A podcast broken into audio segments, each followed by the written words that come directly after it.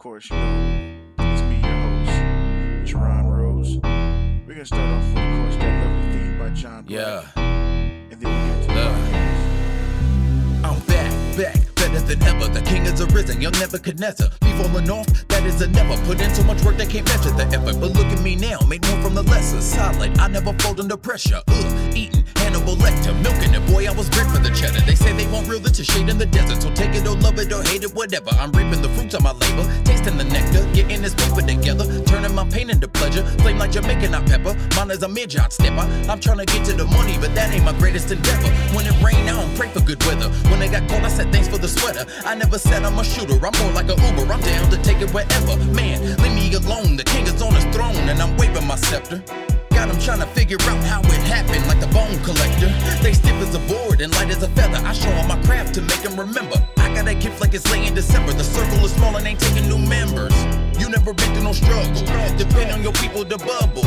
Working with minimal muscle. And I got a critical hustle. Critical hustle. Critical hustle.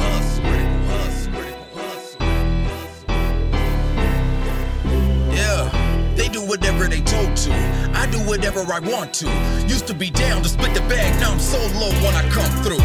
I got a critical hustle. I got a critical hustle. I got a critical hustle. I got a critical hustle. They do whatever they told to. I do whatever I want to. Used to be down to split the bag, now I'm so low when I come through. Ultimately, the individuals like yourselves that are listening here to be able to say, okay, I'm not the only one that feels this way. I'm not the only one that is trying to do something, and sometimes you run into roadblocks. It happens, but as we discussed before, your concern is never really what you can't do. It's getting to a place where you can say you did it. Good looking.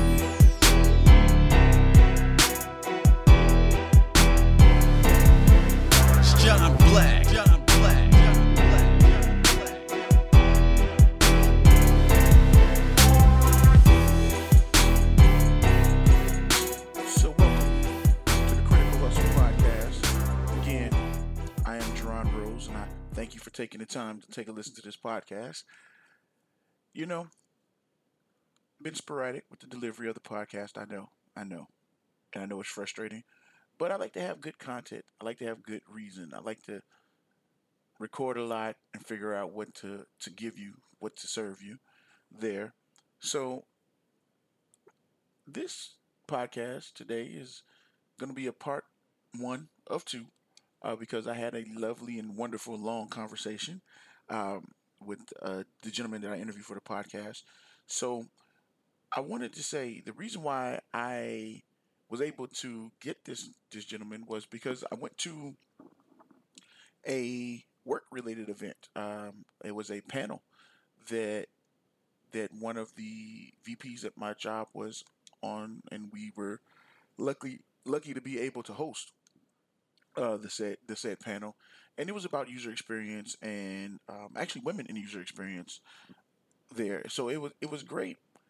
One because you get perspective, and I do recommend that anyone who works at a company that allows them to just have these different experiences and different introductions. I am the least technical person that I know, which is great because I keep a lot of technical people around me, and I mean just shorten it down to tech because they come in all sizes, shapes, forms, and experiences. But I went to this panel, and it was it was interesting because you get to see people that you see on a regular basis and see them show their expertise and that is always a great great experience in itself. But on the panel there was a gentleman who for all points and purposes didn't seem like he was a tech person directly um, he was actually a finance guy financial planner to be to be exact and what made what made it interesting in in watching his delivery is that he had a very straightforward approach. The thing about when you meet anyone with a very straightforward approach is people don't know how to take it, the information because they spend so much time, I'll say, being coddled.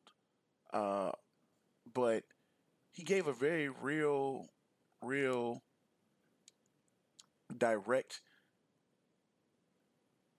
impression, you know. And for some, it may have seemed brash. For some, it may have seemed um, impolite. I guess I don't know. But the thing that I can say that was awesome about it was, in his words, I could tell that he cared about what he was talking about, and he cared about creating opportunity. Of course, he, I mean, we all go into situations where we're looking for what we can get out of it, and uh, as you'll learn if you take a look at his company, that you know they do they do function kind of in in the tech space there. So he was probably in his own way looking to recruit. I don't know, but I genuinely found his approach very similar to a lot of people that I've come into contact with that they're not going to hand anything to you, but if they find value or they find a reason that they'll give you a little bit of time, they'll give you a little bit of information, they'll they'll spend some time, they'll give up their time to you. And I truly found that that was what ended up happening for me. I mean, not that I serve any value to, to him, but just in the conversations that I've had with him, he's one of the few people that I've talked to, and we've had a conversation where he took the information that I had and basically broke it down to say, hey, just letting you know, that's going the wrong way. And I enjoyed it. I mean, I enjoyed it from a standpoint of he's already set a present point with me where I know he's given information whether you can take it or leave it, but hey, just trying to save you some time. And I find myself in a lot of those conversations when I talk to um, music artists or I talk to people that are kind of in that beginning aspect of the entrepreneur or just looking for steps. So even for me, as I look for steps, I try and find people that are past where I am so that I'm able to learn and see where they, what direction they've gone in. And so you'll get in this interview, you'll get a little bit of his history, a little bit of of what he's about, and I'll start off by saying that the name of his company is Owlfa. That's O W L F A. I tell you when we interview his name, but I want to make sure that I clarify the name of his company and hopefully you check it out, but it is financial planning and it it really is something that we all should think about at whatever level. Uh, I have certain things that I want to kind of introduce later on in life, I guess to say is the easiest way to say it. But I just think it's really cool when you can run into people who are of the same mindset and get the idea and have backgrounds that are very similar to yours. You know, so I'll say this now. His name is Lee Mayfield, and the company again is Owlfa O W L F A, and you can go to owlfa.com.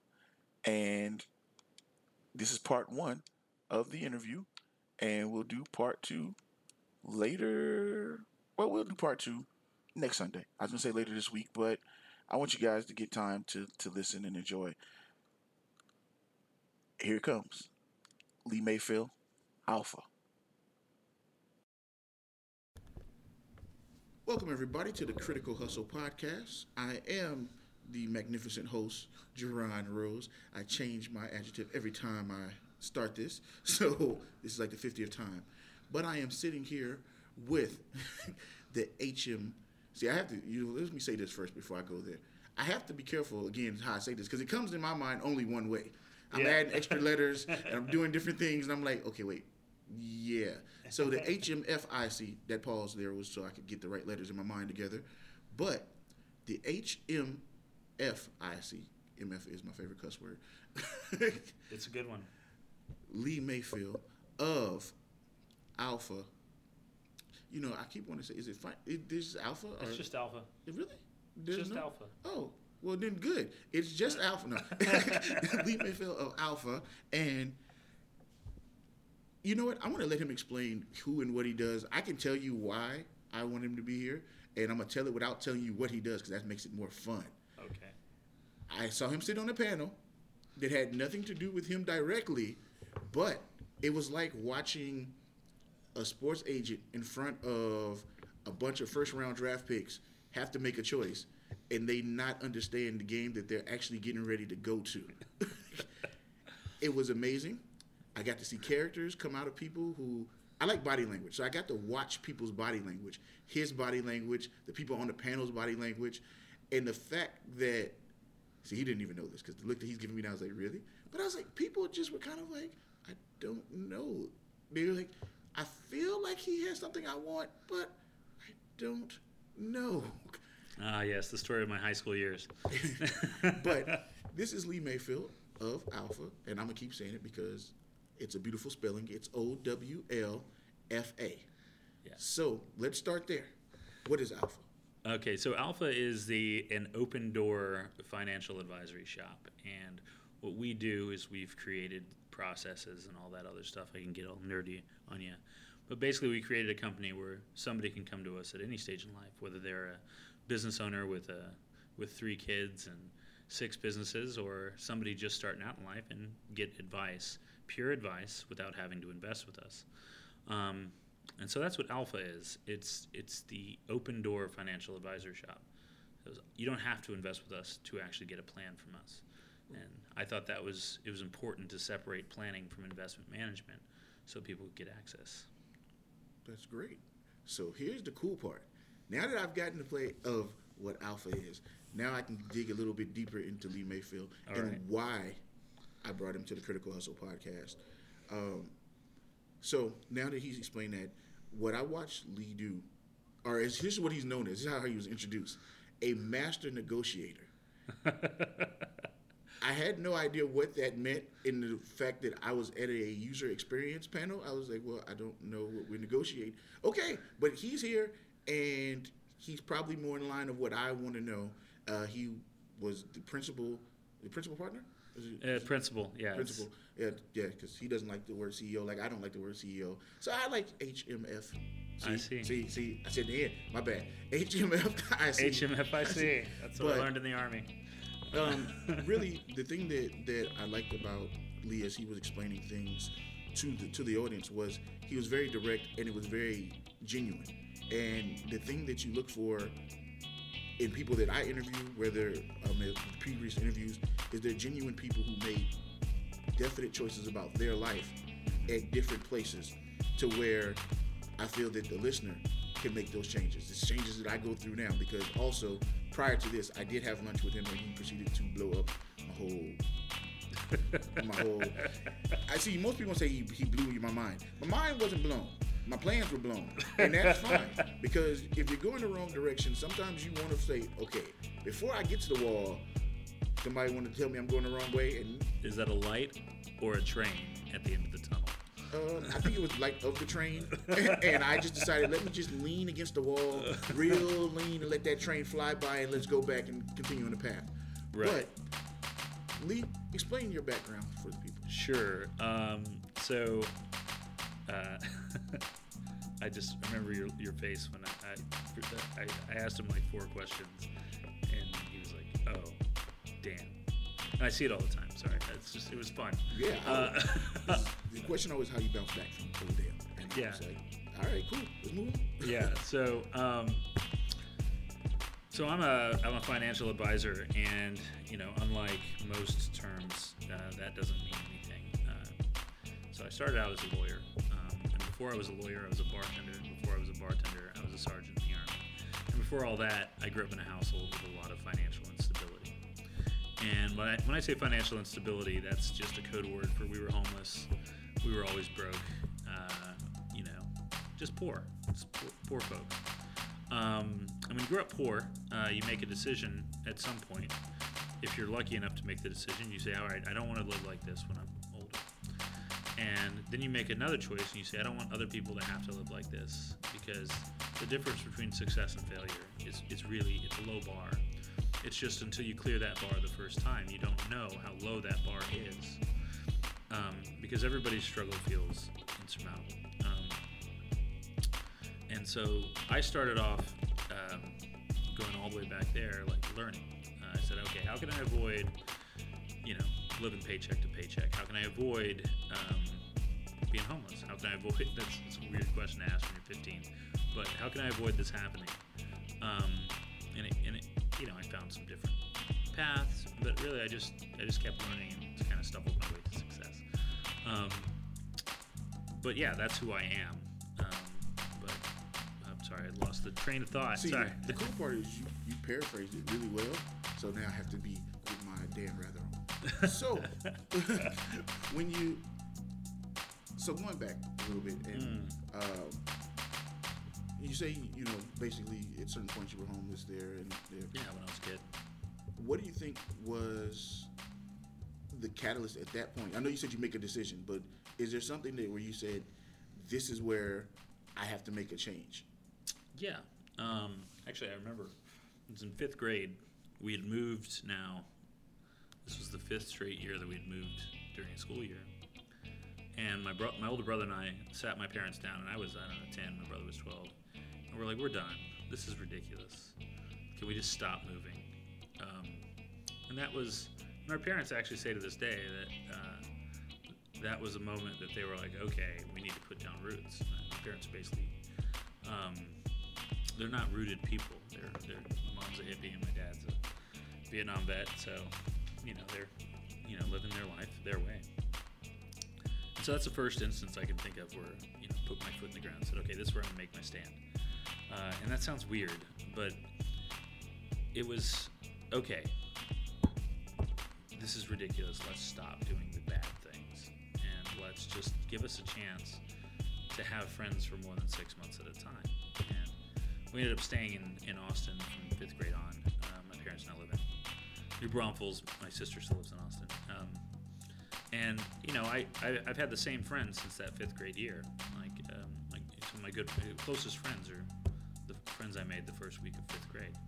Um, and and that's just because we stayed. Um, uh, and, and what how that carries over is there's always a point where you make a decision that okay, uh, I don't know exactly what I'm going to change, but I know what I'm going to stop this. And so helping my it, it's, it sounds weird, but you know you're 12 and you're 10, you don't really have much agency. But being able to sit our parents down and be like, we need to stop this. That was what my parents needed at that time because they never had that.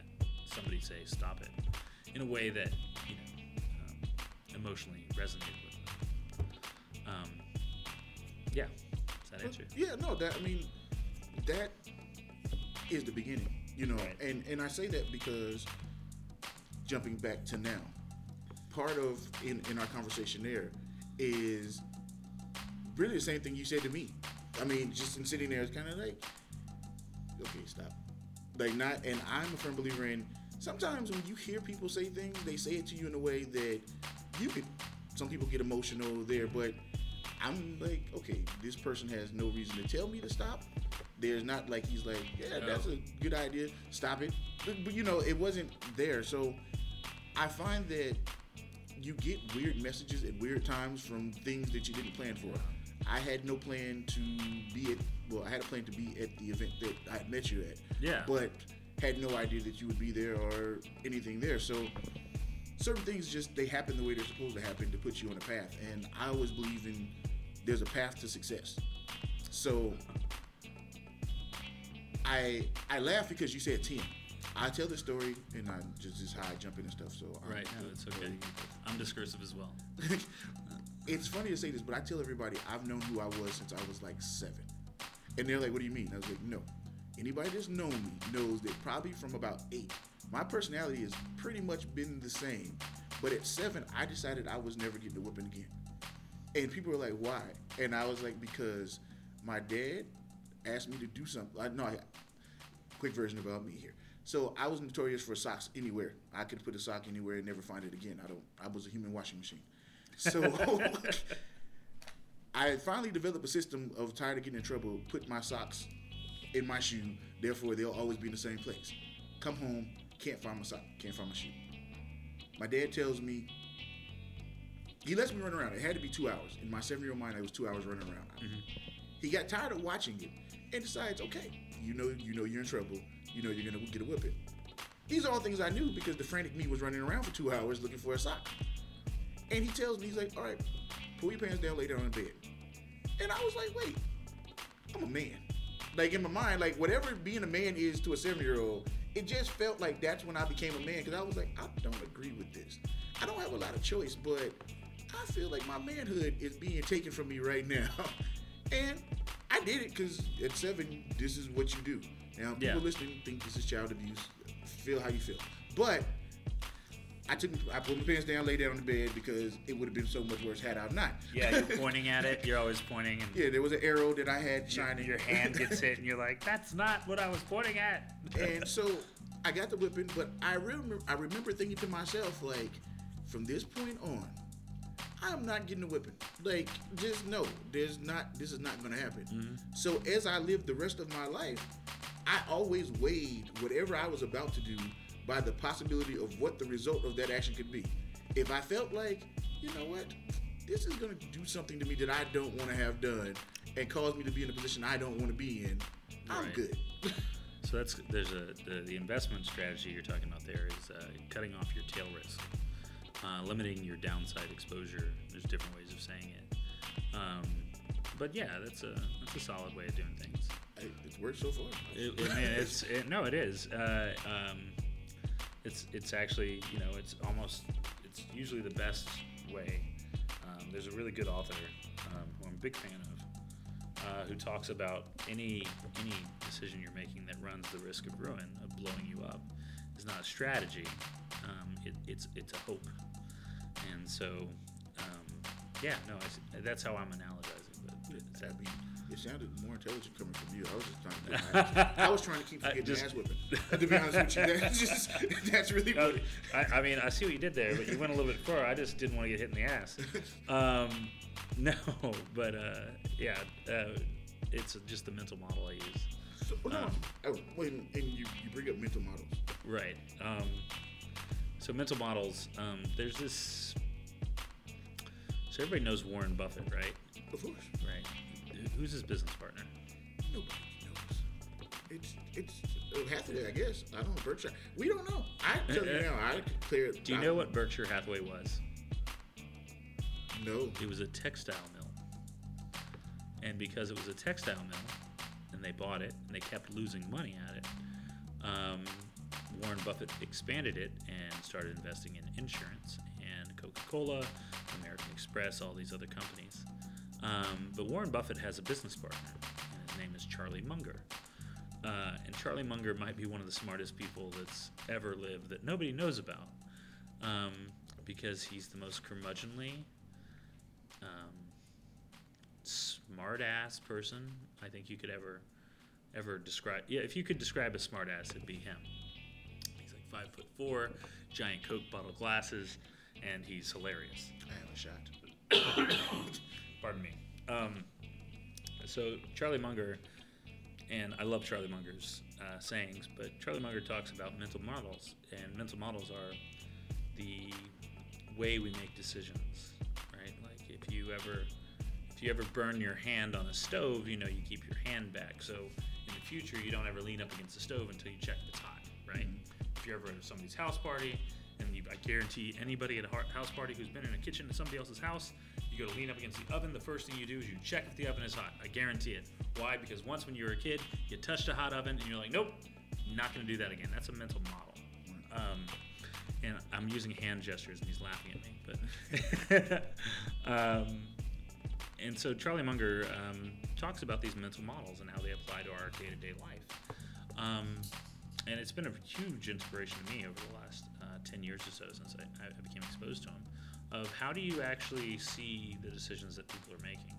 How can you track back the decision? It's usually like oh you know you know in retrospect we always can explain our actions. Like well you know i was sitting there and then i said i wanted a, a nice cold drink so i got up and then i went to the fridge and i got a coke and i poured it in a glass and i drank the glass. That's i wanted a, something cold. To drink uh, that's a that's that's not actually what you were thinking. Uh, you were watching a commercial about Coca-Cola. You're like, "Ooh, that looks like it'll taste good." You don't want a cold drink. You just want something that tasted good.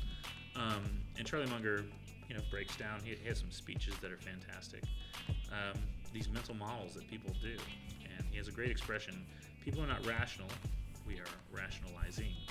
Um, we we we don't make decisions on purpose all the time because it's exhausting to actually make a decision every day about everything that you're going to do to weigh all the consequences. But you use pretty good, you know, you can explain how you did it rationally after the fact.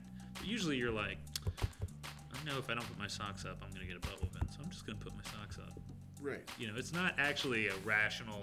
Today I will leave my sock on the mm-hmm. stairs, and then father will not see this. Therefore, I will not get a, an ass whooping unless he comes this way. No, you're like, I'm just gonna not leave my socks on the stairs, and it is rational. But really, your explanation is rationalizing. Right. And so, sorry, that was long-winded. No, no, no. I learned a new person that I have to go look up now. Oh, I highly recommend it. The other rich guy is what we were referring The to. The other rich- like WB two. he's number three. Uh, he's, you know, he actually, he was successful without uh, Warren Buffett, and they decided to become partners. Warren Buffett bought out his company, um, so Warren Buffett has a lot more money than him because he has a larger share. But you know, they basically operate independent of one another. But uh, yeah, and it's just a really interesting. If you ever watch the Warren Buffett, um, Yahoo does this now, where they'll stream the Berkshire Hathaway shareholder meeting. It's usually in early Like April. April or May, Yeah, somewhere was there. supposed to go. Uh, you can watch it, and uh, you know the other guy on stage is Charlie Munger, and he's just as good as Warren Buffett in my mind. Like Yeah. probably smarter. Uh, Well, That's the funny thing. I mean, just for the reason why the podcast exists for me is there's a whole world that exists that if your only introduction to it is what's shown to you, Oh, yeah. that you never really see any other side of. You're like, it's called hey, surface knowledge. yeah, and it's 95% of the information that people function off of. Yeah, no, Uh, it and- And, that was just a random statistic. Thank you, everybody. I made it sound really professional, but I always say ninety percent of everything is crap. Right? It's that's it's- fair. Your explanations. I mean, everybody. Very few people do the reading to understand things. Like, like when somebody tells you dinosaurs had feathers. Why do you believe that? See, I, I don't know. Here's the view for me. Like, I'm the wrong person because I was like, well, first, do I even care? And then second, okay, like it's it's it's Right. It's that you- okay mechanism. okay. Dinosaurs have feathers. Uh, housing always goes up. Uh, you know, you can't go broke taking a profit. These these are little heuristics. These little things that people tell you, and you just assume they're true. Um, but you don't actually know if they're true. And there's a difference between knowing of something and knowing how something works. Um, and actually, Munger's a big proponent of this. He's like, look, I don't enable my. I'm not allowed to have an opinion until I can destroy my opinion, and until I can go across the table and take their opinion and destroy my opinion. I, you have to do a lot of work to have an honest opinion about stuff. And Munger talks about this. The surface level things that you just brought up.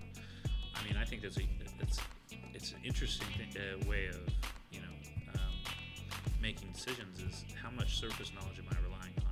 What do I actually know? What do I know, and what do I not know? And you don't know until you start digging. and the interesting part about that is, do you know enough to question that you don't know? it? I mean, Have you have you done the work to have an opinion? Is what I always say to my my, my juniors. it, see, I look at it from the standpoint of they have to get to be juniors to be able to get to that question. Right. no. So we have um, we, we run a tr- we actually we run a training program and it's really interesting to watch people as they go through it because they automatically most financial services are based on sales. Let's go go call every all 40 family members that you have, talk to all your friends, tell them what you're doing. That's I mean that's how every major bank and insurance company works because they're farming your Rolodex for sales. And I said, okay, here's what we're going to do rather than that. I want you to sit down and learn how to ask questions. And in order to ask a question, the first thing you have to do is know what to ask about, right? And that's the step that everybody skips. Like they, they say, oh, you know, we'll tell them about how we'll make 8, 9, 10% over here. No, that's nonsense. Because investing is just one part of somebody's financial future.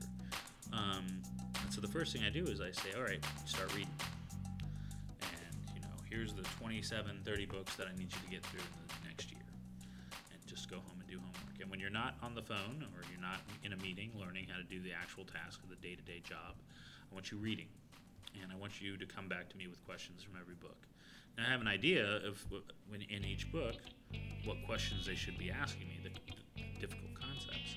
And that, allows, that allows me to measure their progress. Um, but it's really interesting. The first six months, I tell them you're going to be 10 times better than you are today, six months from now. And then in two years, you're going to be 10 times better than that guy. So you're at 1% right now. You're not even at 1% um, because I make them dig. Um, I make everybody dig. It's just our approach. The approach that I've laid out is let's actually be good at what we do. Random theory. Like, um, let's be good at what we do, but good in a way that allows us to actually ask the questions that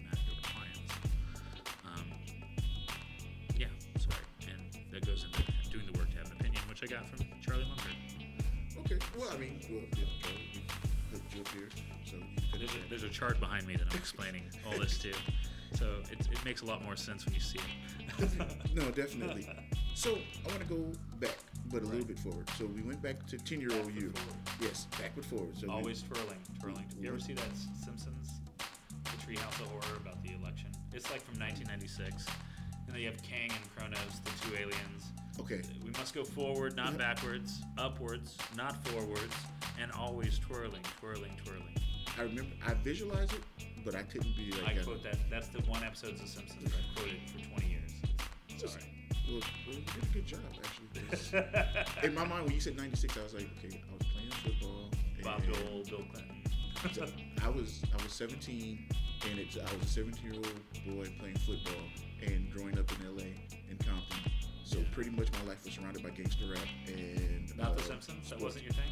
No. Simpsons election episode? No? Sunday night. Yeah, you know what? I might have watched them, but I probably was on the phone talking to somebody about something, trying to do something else. Right. but um, what I- Always trying to twirl, twirl, twirl. Right, right, right, right. Listen, I can't do it Friday night after the game. but Things were done. things were said, things were happening. We had fun. Right. Uh, but so you, you, grew up in Austin basically at that point from Yeah, from 10 on. from 10 on. And once you got settled and you started looking, I mean, can't say from 10, so let's go about 14, You 15. said from 7. Well, well, but I can tell you from at that point, I just decided I wasn't gonna get beat anymore, and then it became just enjoying the life of a seven-year-old. I Yeah. I, I, I wish I could tell you I had some brilliant origin story that at 10 I, I knew what I was going to do. Um, the only thing I knew I wanted to do was I always wanted to be in the Army. Uh, my dad had been in the Army. Um, I, I, grew up reading war books and war novels military history and all that stuff you read when you want to grow up and be a hero one day. Um, but, you know, I was far from settled. You know, school, barely paying attention, uh, showing up for tests, um, skipping school a lot, um, and then, you know, dropped out and then went into an accelerated program and graduated high school. So I'm not off to a good start at, at, at- at 17. Uh, but I did that accelerated program so I get a degree and go into the Army. And so I went into the Army and I spent six years in the Army. And I wish I could tell you I was a really good soldier and did everything right. But I was actually terrible being a soldier as well. Um, my first three years in the Army, uh, I was consistently and constantly in trouble.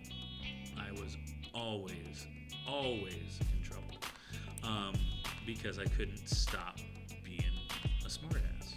And I had this sergeant, um, I won't say his name, Oh man, I, I, I swear, knowing now what I I- what I didn't know then, he must have hated me.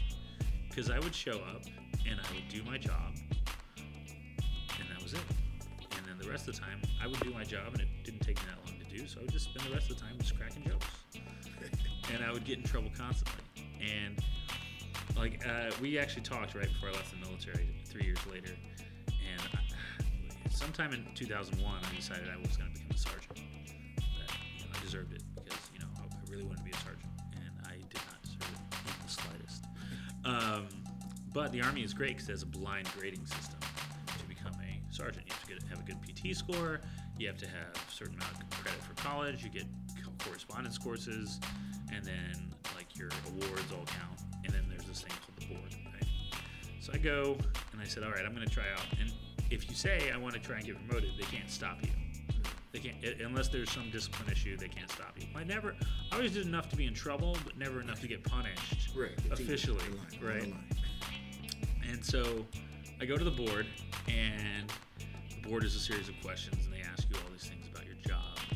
Like, how would you describe an, an, an M16 rifle? It's a lightweight gas operated, air cooled, shoulder fired, 5.56 millimeter weapon, right? Um, and I don't remember the rest of it, but that's I remember that much, you know, 20 years later, uh, 15 years later. Um, that old. Uh, and um, I go to the board and I and I, I bombed it.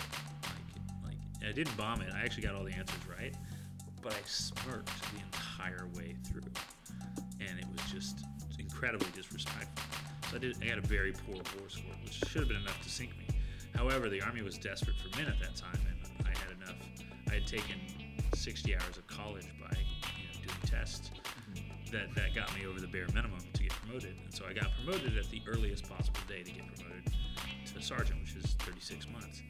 And my boss could not understand how I could possibly have been promoted.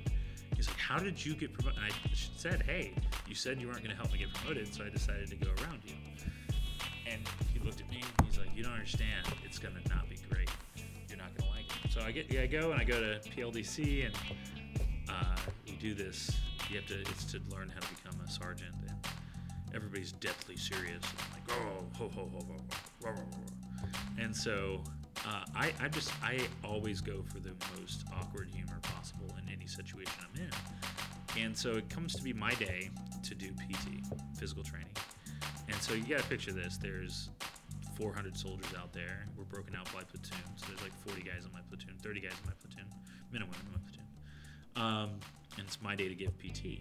And everybody else is, you always want to do a run day because all you had to do was do cadence, like hup two, hup two, all that stuff. And instead, I got calisthenics day, which is circuit training. Uh, if anybody knows what I'm talking about, uh, it's just you go and you run around, you make people go through a circuit of exercises, push-ups, pull-ups, you know, dips, all this other stuff. And you can't really, you know, motivate people. You can either stand over them and yell, uh, but you know, what's that going to do? Because I'm not a very persuasive yeller. I'm like, yeah, work harder, you know. Uh, so I decided I was going to run it like I was Richard Simmons. And so there's me, there's 30 people, it's rainy, it's muddy, and I started running Richard Simmons. And I totally went with the Richard Simmons voice, and I totally pumped everybody up. And everyone was laughing so hard, but I was working them into the ground. I was breaking them because I was pretty in shape at the time. And everybody's laughing so hard that they don't realize that they don't have to do sit ups because they're, they're laughing. And so I go and I get done with the, the physical training, and the sergeant pulls me aside and he goes, Okay, um, that was hilarious. Uh, but how would you rate everybody's effort? Well, they do a survey after that, and everybody said the next day, "Oh my God, I'm so sore because I've never worked out so hard." Because I would, I would, you know, I would just drop into ridiculous voices. Um, get promoted. I go back. I, I, I get through the, the class. I go back to get promoted, and it's a Tuesday, and I'm like, "This is gonna be awesome. I'm gonna go get my promotion." I had a four-day weekend after a three-day weekend. They gave me Monday off. I come back to work on uh, Tuesday morning, 9 a.m. Eastern, and it's September 11th. And so I, I'm upstairs and I'm typing up a leave form because I was I was getting reassigned to Korea and uh, I was gonna take my vacation and go to my cousin's wedding and a few other things. And I'm listening, and you know Tom Joyner morning show, show shows on, and I'm like, oh, what was that? That sounded bad. Turn it up. He's like, we don't know what's going on. Blah blah blah. You know, towers are falling. So you're in the army. That's like, oh oh, that sounds important. So I walk downstairs and I tell my commander, I'm like, hey, I think we need to postpone the thing. You need to come upstairs real quick. And it wasn't our our actual company commander was out of town. He was on vacation. So this was our, the the XO. I pull him upstairs and I said, listen then we knew it was on. And from that moment on, up until that very moment, on the day that I got promoted to E5, the Army was just something I was doing. And then after that, it became the most important thing in my life um, for the next three years until I got out. And it, I, I, can't it, describe you the difference between a peacetime and, and a wartime Army. Now, most guys in the Army today have only ever served in a wartime Army. Peacetime Army is adrift, and you kind of just do whatever. Like I job for a 21 year old guy. Um, wartime army is different. It's just you just, you just everything is about the mission. You just grind, and you grind, and you grind, and you work your your ass off to constantly be ready. And uh, yeah, that's a really long-winded explanation explaining, like having seen that, like being a huge joker and then going from being a huge joker to being given responsibility for people at 21, um, seeing the, the depth of that responsibility really changed me. Um, it's, it's it's the weirdest uh, coincidence in the world that I got promoted on September 11th. Um, but it, like for everybody else, the world changed that day. For me, like my job actually changed that day, and my whole worldview of responsibility and like not being a joker. Um, now I'm still a joker, as, as you can describe. Um, you can't you can't you know stop being a smartass, but the way I approach things changed markedly that day. Um, yeah, sorry, that's I don't I didn't have a point. I just thought that was a good story. No, it, it, it really was. I mean, because it, it bridges it bridges a level of understanding, at least in my opinion. Because Oh yeah, I was trying to explain how I went from being like a, a, a, a nobody moron in school to being like a serious person. Well, not even not even that. I mean, you you glazed over the, the intelligence part of your, your school experience. there. Yeah. But I mean, just looking at it from a standpoint of at ten, you know, we, we're going to just take what we know so far. We take ten and say, you know what, we're kind of tired of moving. Like you know, you you have a ten year old adult moment is what I like to call it. Like, Yeah, I, listen, I basically jumped from 10 to 28. It was great. and then and then you go and you're like, all right, cool. I go in the army, and I actually had less responsibility in the army than when I was living at home. So when I was 16, I got a job, and I was working a full time job and going to high school. And I didn't have time for extracurriculars that bombed my ability to go to college, um, or at least a good college at the time, because I knew I was going to go in the army, so I didn't care. Um, but then I got the army, and I suddenly had no responsibility. I just had to do what people told me to, which I hated because I was like, why would you tell me to do something like that? Great. Um, but yeah, no, I, I, I, we did glaze over my teenage years, but it wasn't. It didn't get better. We just stayed. In one, it was bad in the same place. That was all it was. Um, but yeah, going in the army, I kind of felt freedom to just be a goofball because rather than having to go work 40 hours to go food Right. and go to school and meet all those expectations. I just had to show up Monday through Friday, work out, turn some wrenches on the helicopter, and go home and play Madden. Rage quit from time to time because somebody just kept running the same play, which I think is the rudest thing in the world when somebody plays Madden with you. Like, do something other than that one play action. Uh, pass, please, please. Um, you know, uh, uh, that's that's you know I've never actually publicly been like, and this is the story of me. Um, but yeah, no. I mean, I think because here's here's my view on people when they do podcasts or when they interview, they get so caught up in. So this is where you're at. This is what you're doing, and I'm kind of like, you had to get there, Yeah. and sometimes how you get there is more reason on why you are where you are, and people have to find themselves. Like for me, I used to read a lot of biographies. Like when people ask me what do you read, I was like, I read biographies, and they would ask me why, and I'd say because I have these thoughts about myself or these experiences, and there's literally no one to go talk to or no one to sit there and say, hey, does this make sense? So you find like, okay, I like this. So let me read about. I think one of my favorite ones is I read Quincy Jones' biography, and just knowing that when he was 15, 16 years old, he just decided like this is who I am and this is what I feel and this is it. So it doesn't feel weird to feel that way. Um, Do you think that's true? no, No, I think I think biographies are dangerous when they're written by yourself. let me say this because I have a best friend. Well, one of my best friends. I'm gonna say his name because who cares? He doesn't care. Yeah, Throw him under the bus. Right. Well, this is not even throwing him under the bus. His name is Jason. We were 13 year old, 13 year olds as freshmen in high school. He tells me, and I couldn't understand it. He's like, look, with the most serious face you can have at 13, and you shouldn't be having these little conversations. I'm going to meet my wife in high school. I'm going to graduate and become a longshoreman. My grandfather's a longshoreman. My dad's a longshoreman. I want to be a longshoreman. It's 13. I'm like, I don't know what a longshoreman is. I don't know how you know you're going to meet your wife in high school. Like, I don't know how you figured these He's in a things union out. household, is what that is. Yeah, yeah, I guess because I'm sitting. there, My mom is a postal worker. My dad was a truck driver, and I'm like, I don't want either one of those things. And so I'm like, okay, you know, it's okay. He meets his uh, wife at the time. Well, not at the time, but he meets who would become his wife. Yes, at 16. Well, right after it felt like at 16 he meets her. At 18, they get married. No, he, he had to get into the longshoreman first. He got into the longshoreman Okay. probably within a year. Port of Long Beach? Port of Long Beach. Of course. They get married. They buy their first house. Like I mean, all these things are happening, and He knew what he wanted. right, and I mean, that's an awesome thing. it's but it's so. I never had that. I wasn't even remotely close, I never had anything close to that moment. but I was always so envious because on one hand, and Jason, I'm sorry to say this this way, I was like, how can he shoot so low? Like, like you want to meet your. Oh, that's not fair. But that, but this is who I was at 13. This is what I'm saying. Oh, like, at 13, yeah. not now. I'm Yeah. like at 13. I'm like, that's what you want. Like, I'm thinking, I want to go to college. I want to like. I can honestly tell you one of the reasons I became a, a helicopter repairer in the Army is I couldn't change a tire. I had no mechanical aptitude. I still don't, actually. Uh, even after being a mechanic for six years. Um, I just, you know, go through phases where um, part of the time you're like, oh, you know, that guy's like, ah, you know, he's just a mechanic. Just a mechanic. That's people phrase. He's just a mechanic. He's just a mechanic. Um, but the truth is, everybody has some sort of weird super skill, right? Whether they're a forklift driver or a hedge fund operator doing algorithmic trading processes. There's always something.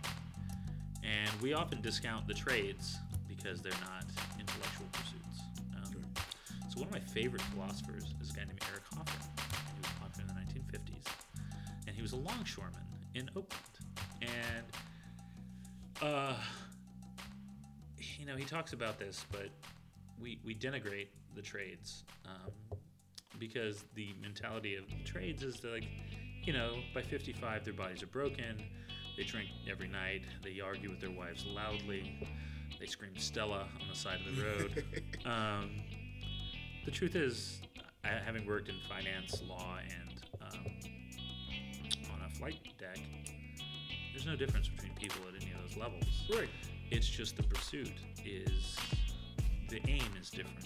Um, the compensation is definitely different. Um, there's a there was a every I think every guy goes through this. If you go into the more the more intellectual um, parts of life, uh, which I can say that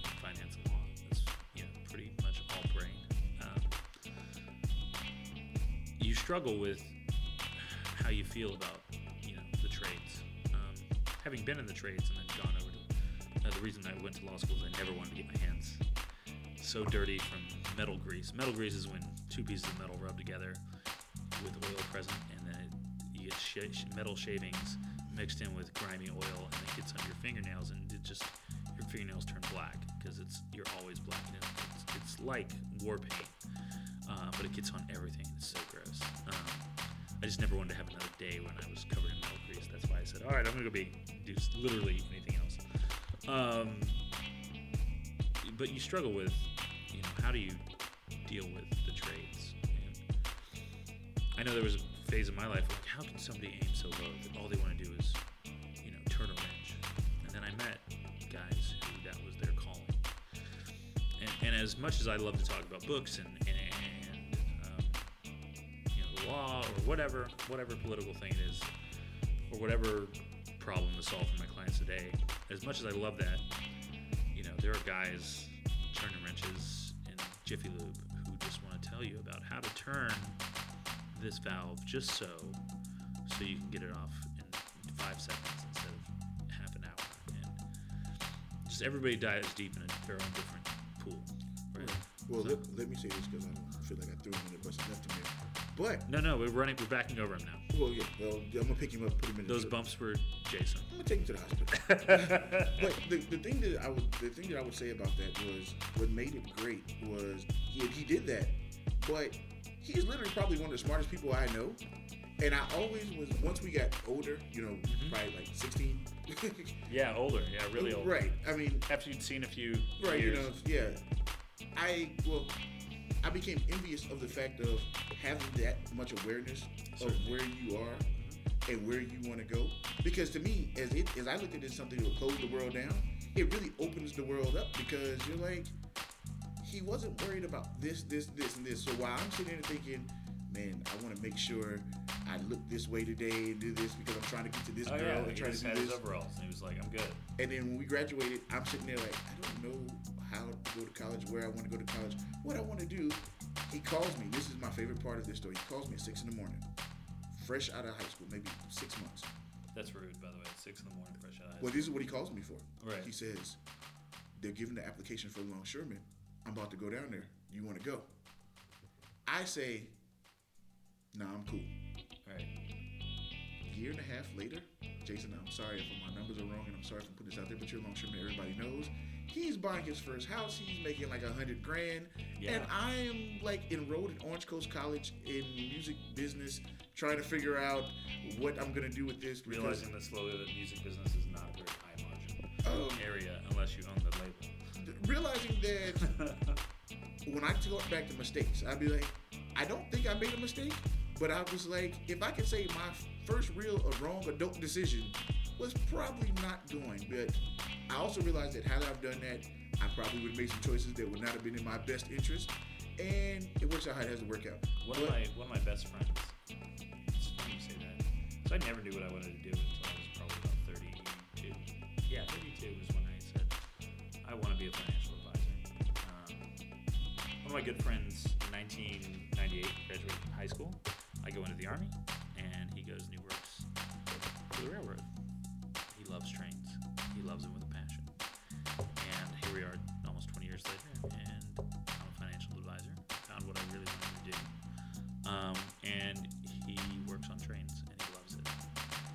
1999, a year after high, high school, he's buying his first house.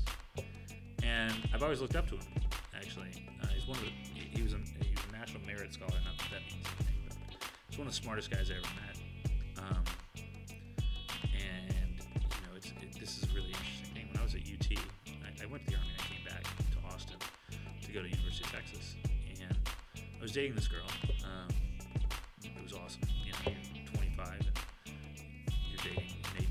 Feel great about yourself because why wouldn't you? Um, we go to a party, and I said, I'm gonna invite, I'm gonna, I'm gonna my buddy, and so I invite my buddy, and he and I are cracking jokes, and we're great. And then I realized that people were looking at him because he, he came from work. He, had some grease on his elbows, or whatever, and they were treating him poorly.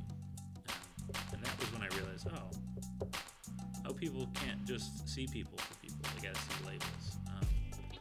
Um, but anyways, he's just been it- it's been a, it's been an interesting thing. Um, you said, "Oh, I got to worry about how I look." I never had that that moment in my life. Actually, that's the best part of the army. You always knew what you're gonna wear. got to be what everybody else wore. Um, I, was, I always had the sloppiest uniform. I think. I used to always get in trouble. Like, Mayfield, what are you doing? I'm like, oh, well, you know, I, I'm wearing the same pants as you. He's like, yeah, but they're not they're not ironed with a crease. I'm like, yeah, they're kind of combat fatigues. Why would you iron combat fatigues? Seems kind of unnecessary. Um, Don't bring that kind of logic yeah, no, then I would start doing push-ups. Uh, anyways, long story short, um, you know, coming from a blue collar background into a white collar world has been it's been eye opening because I still see it. That's that same. I'm not going to say derision because people will always. It's sort of like what people always say to veterans, like, "Oh, thank you for your service. I really respect your service." Um, um, don't thank you for my service. Like, I got paid. It was a good job. I, I loved it. It was a great time. It gave me opportunities that I wouldn't have had otherwise. Um, I mean, don't disrespect my service, but Right. don't, don't don't don't say that thank you for your service allows you to vote against like you know the GI Bill, which see, I see that a lot. Um, but I, I think people struggle with how to bridge that blue collar white collar divide. In fact, you know one of the reasons I'm turn this back to business, and I'm not trying to. But Well, actually, I was about to jump there because you brought up something that I wanted to go. But go ahead. uh, one of the things I wanted to make certain of is that blue collar people could get access to actual financial advice, not like, hey, what's going to happen if your wife dies tomorrow, or what, what's going to happen if you die tomorrow? What's going to happen to your wife? Which is selling by fear, which we had a conversation about before we started this. I wanted people to get access because the concepts aren't so difficult. Um, it's just there's a wall of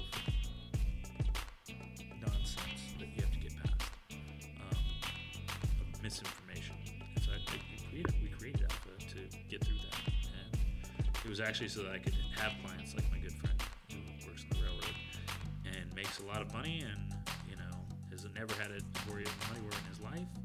Um, but then called me and was like, "What do I do with what's a 401k?" Right. But I wanted to be able to ha- ha- deal with clients like that, not just like, "Oh, hey, sir, so tell me about your business. Oh, cool. Oh, yeah, I guess you should should." You know, you're gonna have to vacation in St. Bart's instead of Paris this year. Right. Cool. Anyways, um, So openly, I have to ask, what do you guys think? I mean, Lee is definitely a very, very interesting person. Um, one of the main things that I wanted you to to get is that, like I said, that's part one of this two part podcast. Is I wanted to kind of give you a base. I know we kind of jumped all over the place, and Jason, you know, you're my brother, so I hope that. Uh, my talking about that experience was not embarrassing or I don't get a phone call or threat. But some of the things that I wanted you to begin to see about Lee and his character is that backgrounds are very you kind of I guess the best way to say is really you design your path. And things will come along your way that that help shape you and grow you. And just being aware you know being aware being in the moment to make the changes that you need to make as as he talked about being in the military and being promoted um, the day of 9-11 you know and how how things change immediately. Just you know being being that kid and saying hey you know give me a shot give me a chance. One of the things that that i found or that i find to be true in most scenarios is that when you when you've seen the bottom of something or i'm going to say the bottom but when you've seen a low you begin to really understand how to get to the true highs how to how to not have fear how to move through life according and realizing when you're winning or when you've won that it allows you to push yourself to the to the next place. Um, i don't mean for anyone to to think oh well i don't i don't need this kind of information because truthfully we haven't even got to the information yet. Uh, from a from like i said from an entrepreneurial standpoint i try and give you guys every possible aspect give you people that you can find a way to relate to find a way to to enhance enhance what you do. One of the things that i think he said in this segment that was truly important is understanding that that guy at jiffy lube that might be his world and he may be the greatest person to ever change oil. I mean that just could be it but it's it's realizing that individuals have value in learning something from them. Take take those interactions very importantly. Get when you take an Uber. I am the master of the get in the Uber and talk to the person in Uber. I took an Uber in New Orleans and found a guy who was doing forex. so I had a whole conversation with him about forex. Uh, you just never know. But that's part one of this podcast uh, with Lee Mayfield of Owlfa. O W L F A, and that's OWLFA.com. Definitely check out his website, check out his company. Secondly, um, the other thing that I would mention is definitely take a look at criticalhustle.com and follow us on all social media Critical Hustle, uh, Twitter, Critical Hustle on Instagram, and just come join the movement and join join the life. See you guys next week. And of course, I'm going to leave you with some more John Black. Have a good one.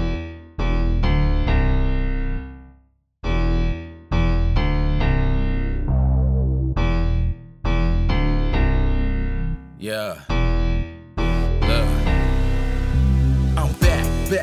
Than ever. The king has arisen, young Nebuchadnezzar. Me falling off, that is a never. Put in so much work they can't measure the effort. But look at me now, made more from the lesser. Solid, I never fold under pressure. Ugh, eating Hannibal Lecter, milking it. Boy, I was bred for the cheddar. They say they want real, it's a shade in the desert. So take it or love it or hate it, whatever. I'm reaping the fruits of my labor, tasting the nectar, getting this paper together, turning my pain into pleasure. Flame like Jamaican, not pepper. Mine is a midget stepper. I'm trying to get to the money, but that ain't my greatest endeavor. When it rain, I don't pray for good weather. When they got cold, I said thanks for the sweater. I never said I'm a shooter. I'm more like a Uber. I'm down to take it wherever. Man, leave me alone. The king is on his throne, and I'm waving my scepter.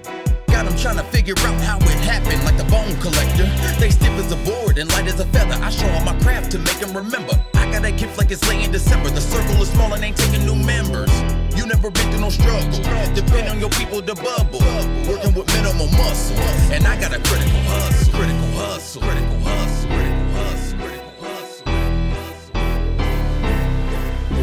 Yeah, they do whatever they told to. I do whatever I want to. Used to be down to split the bag, now I'm so low when I come through. I got a critical hustle. Critical. I got a critical hustle. Critical. I got a critical hustle. Critical. I got a critical hustle. Critical. They do whatever they told to. I do whatever I want to. Used to be down to split the bag, now I'm so low when I come through. Goal is to help motivate individuals like yourselves that are listening here to be able to say, okay, I'm not the only one that feels this way. I'm not the only one that is trying to do something, and sometimes you run into roadblocks. It happens, but as we discussed before, your concern is never really what you can't do. It's getting to a place where you can say you did it. Good looking.